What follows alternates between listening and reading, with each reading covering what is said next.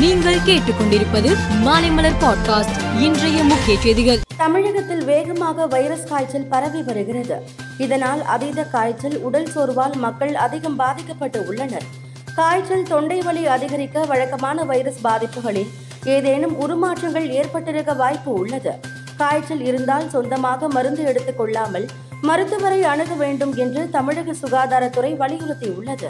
Corona காலத்தில் வாங்கப்பட்டு பயன்படுத்தப்படாத மருத்துவ உபகரணங்கள் ஏலம் விட நடவடிக்கை எடுக்கப்படும் என்று சென்னை மேயர் பிரியா தெரிவித்தார். போலி கௌரவ டாக்டர் பட்டம் மற்றும் விருதுகள் புகழ்பெற்ற கல்வி நிறுவனமான அண்ணா பல்கலைக்கழகத்தில் வைத்தே நடைபெற்று இருப்பது கடும் அதிர்ச்சியை ஏற்படுத்தியது. போலி பட்டம் தொடர்பாக விசாரணையில் ஈடுபட்ட அண்ணா பல்கலைக்கழகம் போலீசாரிடம் புகார் அளித்தது.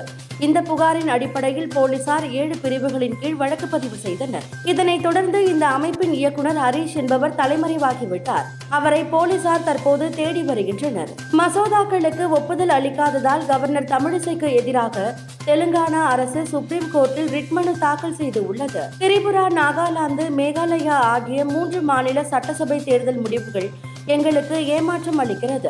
இருப்பினும் மக்கள் தீர்ப்பை ஏற்றுக்கொள்கிறோம்.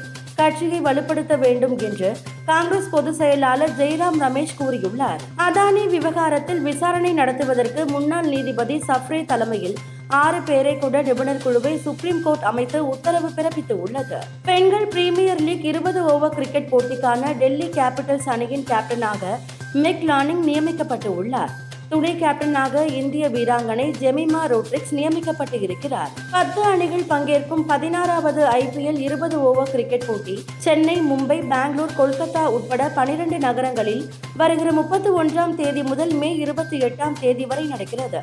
இந்த போட்டிக்கு தயாராகும் வகையில் சென்னை சூப்பர் கிங்ஸ் அணிக்கான பயிற்சி முகாம் சென்னை சேப்பாக்கத்தில் உள்ள எம் ஏ சிதம்பரம் ஸ்டேடியத்தில் இன்று தொடங்குகிறது. முகாமில் பங்கேற்க நேற்றிரவு சென்னை வந்த கேப்டன் தோனிக்கு விமான நிலையத்தில் ரசிகர்கள் மலர் தூவி உற்சாகமாக வரவேற்பு அளித்தனர். சர்ச்சை சாமியார் நித்யானந்தா கைலாசா என்ற பெயரில் நாட்டை உருவாக்கி இருப்பதாக கூறப்படுகிறது.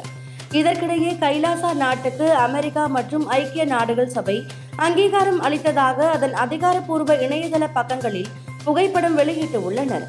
இது தொடர்பாக ஐநா மனித உரிமைகள் பிரிவு செய்தி தொடர்பாளர் விளக்கம் அளித்துள்ளார். கடந்த பிப்ரவரி இருபத்தி நான்காம் தேதி நடைபெற்ற ஐநா மனித உரிமைகள் மாநாட்டில் தொண்டு நிறுவனங்கள் பொதுமக்கள் என யார் வேண்டுமானாலும் பங்கேற்க அனுமதி அளிக்கப்பட்டது.